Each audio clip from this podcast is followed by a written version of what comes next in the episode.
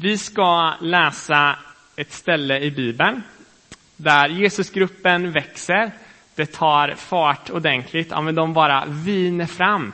Men sen helt plötsligt så är det som att någonting händer. Eh, ja, men någonting liksom, det blir någon slags utav, utav vörpa kan man säga. Och vi ska läsa ifrån Johannes kapitel 6, vers 1 till 17. Sedan får Jesus över till andra sidan Galileiska sjön, alltså Tiberias sjön. Mycket folk kände honom. Eftersom det, eh, mycket folk följde honom, eftersom de såg det tecken som han gjorde med de sjuka. Men Jesus gick upp på berget och satte sig där med sina lärjungar. Påsken, judarnas högtid, var nära. När Jesus lyfte blicken och såg att det var mycket folk sade han till honom. Eh, han sa det till Filippus. Var ska vi köpa bröd så att alla får något att äta? Det sade han för att pröva honom. Själv visste han vad han skulle göra. Filippus svarade. Bröd för 200 denarer räcker inte för att alla ska få en varsin bit. En annan av hans lärjungar, Andreas bror till Simon Petrus, sa till honom. Här är pojken som har här är en pojke som har fem kornbröd och två fiskar. Men vad räcker det till så många? Jesus sa, låt folket slå sig ner. Det var gott om gräs på platsen och det slog sig ner. Det var omkring 5000 män. Jesus tog bröden, tackade Gud, delade ut till dem var som var där. Likaså fiskarna. Så mycket de ville ha. Eh, när de var mätta sa han till sina lärjungar, samla ihop bitarna som blev över så att inget går förlorat. De samlade ihop och fyllde tolv korgar med bitar som blev över efter de fem kornbröden när hade ätit. När människorna såg vilket tecken eh, han hade gjort sa de, han måste vara profeten som ska komma till världen. Jesus förstod att de hade tänkt komma och göra honom till kung, hade tänkt tvinga honom eh, och göra honom till kung med våld. Och han drog sig undan till berget igen, helt ensam. När det blev kväll gick hans lärjungar ner till sjön och steg i båten för att ta sig över till Kapernaum på andra sidan sjön. Lite längre stycke. Hänger ni med på vad som händer här? Ja, men det är massa folk som följer Jesus. De har sett hur människor blir friska i hans närhet och massa människor har bestämt sig för att vi följer efter Jesus. Det är liksom värsta tillväxten här. Det bara viner fram. Och Jesus och hans lärjungar skulle egentligen, ja men de behöver lite tid för sig själva. Så de skulle egentligen dra sig undan och de eh, drar sig iväg med båt. Men folket följer efter till fots. Och de kliver av där och på så märker de att ja, men det är ju jättemycket folk. De är mitt ute i ödemarken. Var ska vi få mat någonstans ifrån? Och ja, men inte ens 200 denarer, alltså sju månadslöner för en vanlig arbetare räcker för att alla de här människorna runt omkring ska ha mat nog att äta. Vad skulle de göra egentligen? En liten kille, han har fem kornbröd och två fiskar. Kornbröd var, ja, men det var fattigmanskäk på den här tiden. Det var ingenting som, eh, som man åt liksom om man hade lite mer pengar. Men Jesus, han tar de här kornbröden och de här fiskarna och han ber troligtvis den judiska tackbönen. Uh, han ber att lovad vare du, Herre, vår Gud, världens konung som ger bröd ur jorden. Och folket får mat så att det räcker och det blir över. Alltså, vilket under! Vilken grej! Här någonstans så måste det vara liksom en peak i Jesus verksamhet. Här, liksom, ja men flera tusen blir mättade av några bröd. Men sen händer det någonting. Folket som var samlat, De försöker med våld tvinga Jesus att bli kung. Och Jesus, han drar sig undan. Och hans lärjungar far iväg med båt. Så någonting händer. Det är som att liksom den här stora festen, det här stora som har inträffat, ja men det vänds till någonting annat. Och dagen efter så möter de här människorna upp Jesus igen. De möter honom i Kapernaum, en stad som ligger en bit bort. Och Jesus han säger till dem då, Ja, sannerligen, jag säger er, ni söker inte efter mig därför att ni har fått se tecken, utan därför att ni fick bröd så att ni kunde äta er mätt. Men arbeta inte för den mat som förgås, utan för den som kan ge er evigt liv, den som Människosonen kan ge er. För Gud, Fadern, har satt sitt sigill på honom. Och här börjar Jesus en period där han själv börjar säga till folk att jag är livets bröd. Det är bara genom mig ni kan få evigt liv. Det är bara jag som har liksom den här maten som ni behöver. Det är den maten hos mig som kan göra er mätta, som gör att ni inte behöver söka bekräftelse i mycket annat, som gör att ni inte hela tiden behöver gå liksom till, eh, ja men fylla er med pengar för att det ska kännas bra.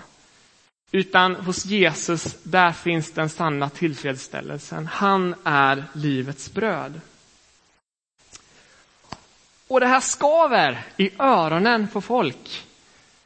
Folk börjar aktivt att lämna Jesus.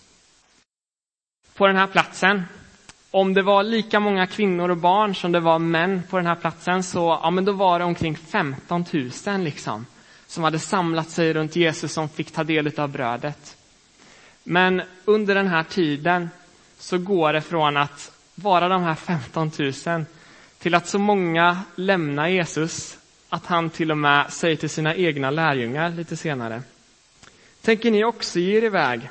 Alltså ska inte ni också lämna mig som alla andra? Men Simon Petrus han svarar Herre, till vem skulle vi gå?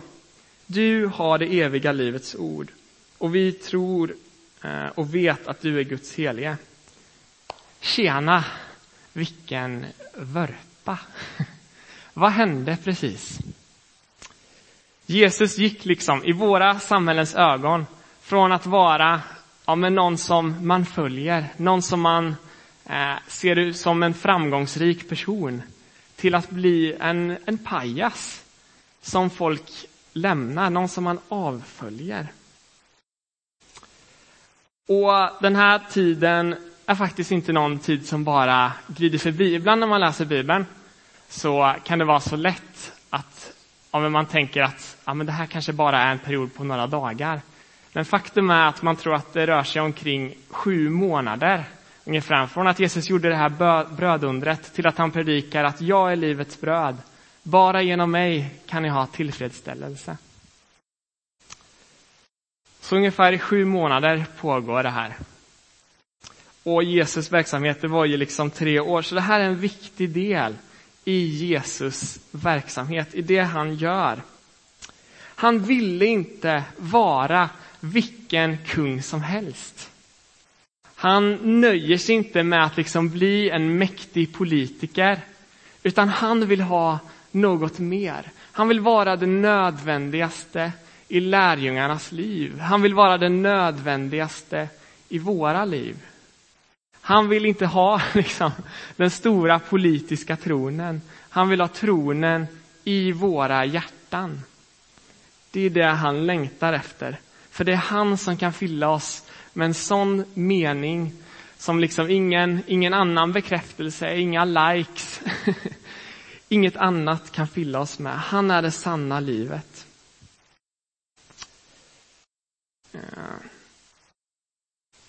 Ja, men bröd, det var den viktigaste måltiden under den här tiden, den viktigaste delen i det judiska köket. Det åt man till vardags. Det var vardagskäk, helt enkelt. Och Jesus, han säger också så här, sannerligen jag säger er, Den som tror har evigt liv. Jag är livets bröd. Era fäder åt mannat i öknen och det dog. Eh, här är brödet som kommer ner från himmelen för att man ska äta av det och inte dö. Jag är det levande brödet som har kommit ner från himmelen. Den som äter av det brödet ska leva i evighet. Och brödet jag ger är mitt kött för att den här världen ska leva. Det eviga livet med Jesus, det börjar här och nu. Det har redan börjat. Man behöver liksom inte vänta på ett liv efter döden. För det eviga livet har redan börjat med Jesus. Hans bröd är vardagskäk. Det är bröd som ger oss evigt liv. Vi behöver inte vänta på att vi ska ta ett körkort innan vi kan tjäna Gud. Vi behöver inte vänta på att vi ska hitta vår drömpartner eller att vi ska bilda en familj. Att vi ska fylla 40 eller vad än det må vara. Utan hos Jesus, vi får vara hans vänner och vi har möjlighet att tjäna honom redan idag. Det eviga livet har börjat hos Jesus redan nu. Och när Jesus Hans lärjungar de drar ju sig undan, de drar iväg i en båt och Jesus han drar sig undan också på sitt håll. Men under den här tiden så visar faktiskt Jesus vilken otroligt stor makt han har. Han möter sina lärjungar ute på den galileiska sjön, det är storm ute. Och Jesus han kommer gåendes på vattnet. Och han säger, eh, lärjungarna är rädda.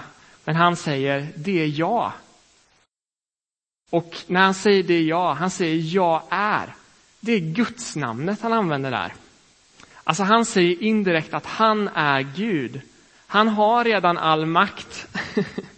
Han har liksom redan en position som är så mycket större än den som människorna försökte ge honom när de försökte göra honom till kung. Han hade redan den makten från början. Han visar att han har makt över skapelsen när han går på sjön. Han är redan liksom den kung som, som han läste själv i, börd, i den här bönen. Att han som kungen, som världens kung, som ger eh, bröd ur jorden.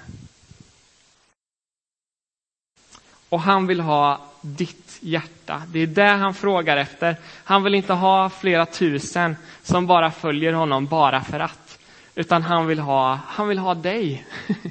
Han vill inte ha folk som följer honom bara för att, de ger, eh, bara för att han ger dem mat. Liksom. Han vill inte ha, Eh, han vill inte ha liksom, att man bara följer honom när man har en uppgift i kyrkan eller när man eh, för att min mamma och pappa trodde. Utan Jesus han vill ha dig, han frågar efter just dig. Han vill lära känna dig. Jesus han föddes i Betlehem. En, man tror ungefär att det bodde runt 300 personer i Betlehem när Jesus föddes där. En liten, liten håla. I Stora Mellösa, där eh, jag kommer ifrån, där bor ungefär 800 personer. Där är Ica nära, är liksom, det är centrum kan man säga. Så det är otroligt en otroligt liten plats och han föds i någonting som liknar ett stall. Bara fem kilometer bort, tänk ungefär ICA Maxi Mölndalsvägen härifrån. Där ligger en annan stad, den heter Herodium. Och den är uppkallad efter kung Herodes, han som styrde i den regionen där. Och i den staden, där finns det ett stort palats eh, som är uppkallat efter honom. Men Jesus han väljer att födas i det lilla stallet en bit bort. För Gud, han vill hellre vara brödet i våra liv än kungen i vårt land. Betlehem. Jag tror att det finns en profetisk betydelse i det här faktiskt. Betlehem, det betyder brödhus, direkt översatt. Det är ganska coolt tycker jag. Och det är så här förvandlingen sker. Den sker från hjärta till hjärta. Det är så Jesus arbetar. Och när man viner fram i backarna, när det går undan, ja, men det är så viktigt att någonstans också hålla fokuset. Alltså det räcker med att man bara kikar bort en liten stund, att man tappar fokuset så har man råkat göra en vörpa. Och jag tror ibland att det kan vara så lätt att vi fokuserar på hur ska vi göra Jesus till kung? Hur kan Jesus bli kung? Att det blir vårt fokus så pass mycket att vi glömmer bort att Jesus redan är kung. Att Jesus redan just nu har all makt, att han redan just nu är värd all vår lovsång, värd all vår tillbedjan. Det är ju fantastiskt att han faktiskt är det. Helt otroligt, helt otroligt. Ja, men någonstans så är det ju också ganska så logiskt rimligt. Alltså fatta vad Jesus hade kunnat göra som politisk kung. Om han kunde göra fem stycken kornbröd och två fiskar till mat till så många. Fatta vad han hade kunnat göra som kung liksom. Men han är inte den politiska kungen, utan han är kung på ett större plan. Vilken tankevurpa! Jag hoppas inte jag gör er liksom alldeles snurriga just nu. Men det är så viktigt och så häftigt. Ibland kanske våra praktiska hur ska Jesus bli kung? Ska vi göra på det här eller det här sättet? Ska vi ha den här eller den här lovsången? Ska vi bygga si eller ska vi bygga så? Kan skymma det faktum att Jesus redan är kung. Att han, att liksom Guds rike redan är här. Att Gud redan har all makt. På skidlägret uppe i Kittelfjäll sista kvällen, jag hade, alltså det var jätteroligt, jag hade sån glädje att få predika sista kvällen. Och eh, ja men, jag såg precis innan jag gick upp som eh, en bild av hur ett hav delade sig framför mig i mitt huvud. Det var precis som eh, ja, när det Röda havet delar sig. Och den kvällen fick verkligen bli så. Gud var så galet närvarande och det var så tydligt på något sätt. Och jag kommer ihåg hur eh, jag gör en inbjudan till förbön. Och jag pratar ifrån den här berättelsen. Att, men, våga lyfta fram det du har, dina, dina fem bröd och dina fiskar. Liksom. Det lilla du har. Så kan Jesus göra det omöjliga. Och den kvällen så kommer det fram en kille som har skadat sig i skidbacken. Och han eh, går på kryckor. Han kan inte stödja sitt ben. Och vi får be för honom. Och efter att vi har bett för honom så behöver han inte kryckorna längre. Utan han kan gå helt normalt, han kan stödja sitt ben igen. Han börjar hoppa liksom. han är lite öm fortfarande på utsidan så här. Men i det stora hela så kan det funka helt normalt och han kan gå helt, helt vanligt liksom. Superhäftigt. Och någonstans man bara, hur stor är Gud? Han är asstor, att han kan göra det här. Jag bara sitter där liksom och smälter bort.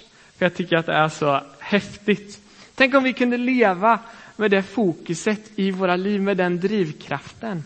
Att vi lever i förundran över hur stor Jesus är. Att det får vara vad som driver oss vidare. Oavsett taktik, oavsett eh, tillvägagångssätt så är han alltid värd vår tillbedjan. Så är han liksom alltid värd våra liv. Och det här är en ut, ett utmanande budskap för oss idag. I Europa just nu så är det för första gången på väldigt, väldigt många år krig i Ukraina. Men någonstans mitt i den situationen så tror jag att det är värt att påminna oss om, om men att Jesus det eviga livet med honom, det har redan börjat. Att Jesus han har all makt. Han är redan kung. Jag hade en stund i torsdags där eh, jag bara kände en sån hopplöshet när man fick läsa de här nyheterna att kriget var igång.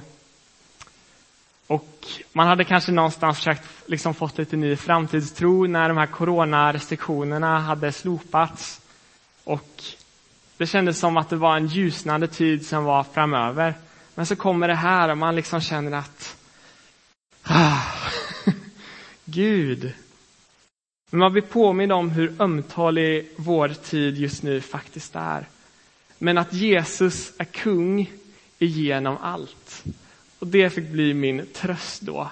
Att det är liksom det eviga livet med Jesus, det har redan börjat idag. Vi är satta att tjäna honom på den platsen vi är just nu, i den tiden vi är just nu.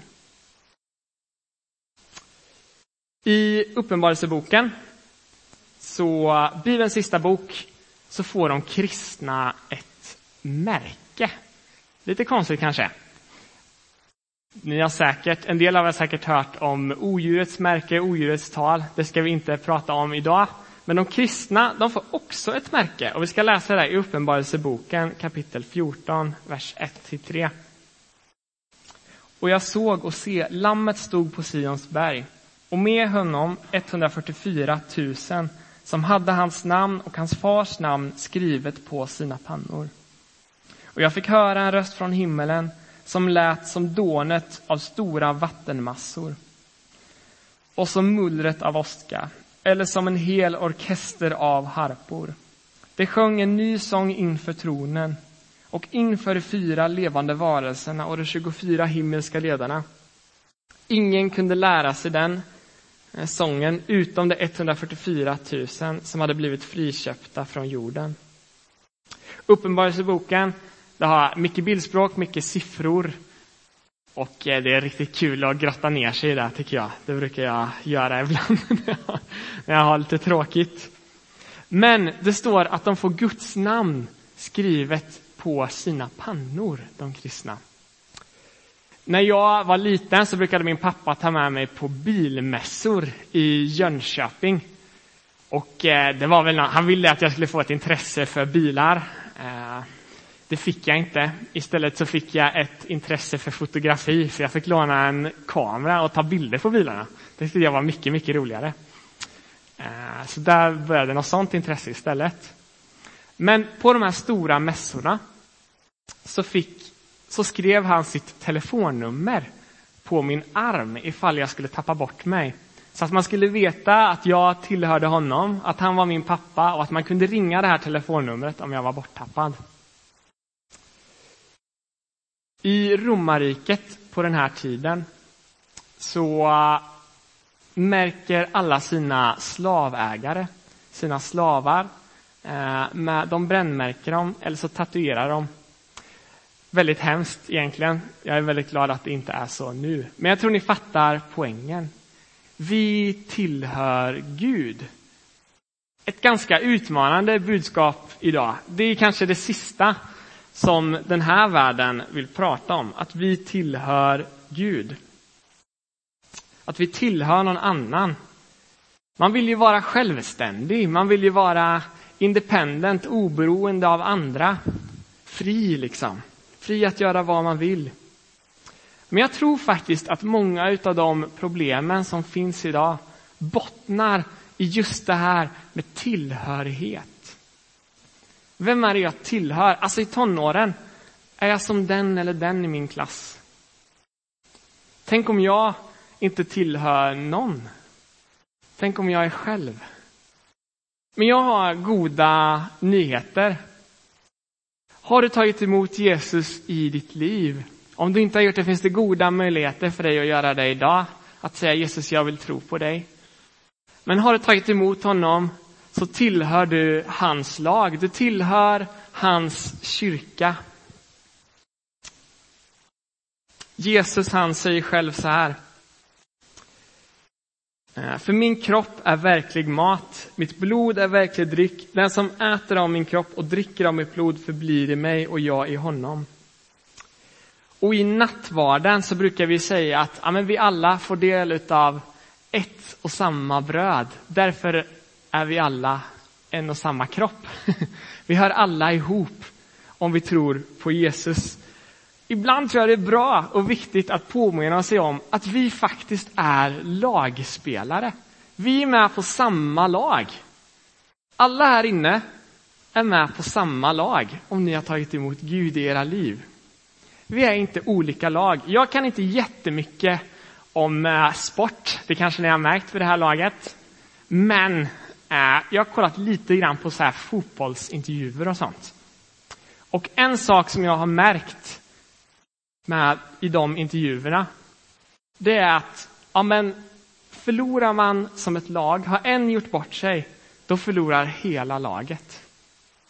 De sitter liksom inte och hänger ut varandra, att säger att nej men det var, det var den och dens fel, utan de förlorar som ett lag. Precis som att när en gör mål så vinner hela laget.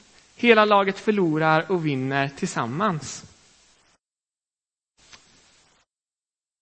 Så det är hela lagets vinst. Vi är vinnare i Kristus. Och Guds lag det är flexibelt. Ibland när det viner fram i backarna så ja, men det går undan i Guds lag. Och det finns en anledning till att Guds folk i Egypten för 3000 år sedan, tror jag det var ungefär, äh, det får fråga Anna-Maria har säkert koll på när Mose levde. Exakt. Men eh, man åt osyrat bröd, alltså bröd som inte hade jäst. Eh, man använde sig inte av surdegar innan man skulle lämna Egyptens land. Och det står så här i Andra Mosebok kapitel 12, vers 11. Ni ska äta med resekläderna på. Ni ska ha skor på fötterna och vandringsstavar i händerna. Ät snabbt, det är Herrens påsk. Osyrat bröd, det såg som ett tecken på renhet. Men eh, det ses också, det finns också en anledning, en annan anledning till att man valde att inte äta bröd som var på jäsning. Det var för att man skulle lämna Egyptens land. De skulle fly, de skulle gå genom det röda havet. Och egyptierna skulle, skulle följa efter dem så småningom. Men de skulle lämna snart. De hade inte tid att lägga massa bröd på jäsning. Utan de behövde fast food. Och i Guds folk, amen, i den tiden vi är i, så får vi jobba med flexibilitet. Vi får jobba utifrån de förutsättningarna vi har och tjäna Gud på det sättet. Det kanske blir en hastig omställning, jag vet inte. Vi vet inte helt vad som ligger framöver. Men det vi vet, det är att Jesus, han är kung och han har kallat oss till en tid som den här. Det är en tröst. Han är kung för evigt. Och vårt eviga liv har redan börjat idag. Vi behöver inte vänta. Startskottet har redan gått. Vi får leva våra liv för honom. Jag tycker vi ber tillsammans. Tack Jesus för att du är god. Tack att du är här. Tack för att vi får ta del av ditt bröd som vardagsmat. Att det får vara någonting vi kan ta del av idag. Gud, vi kan ta del av ditt eviga liv idag. Tack Jesus, tack för att vi är på samma lag i hela gänget.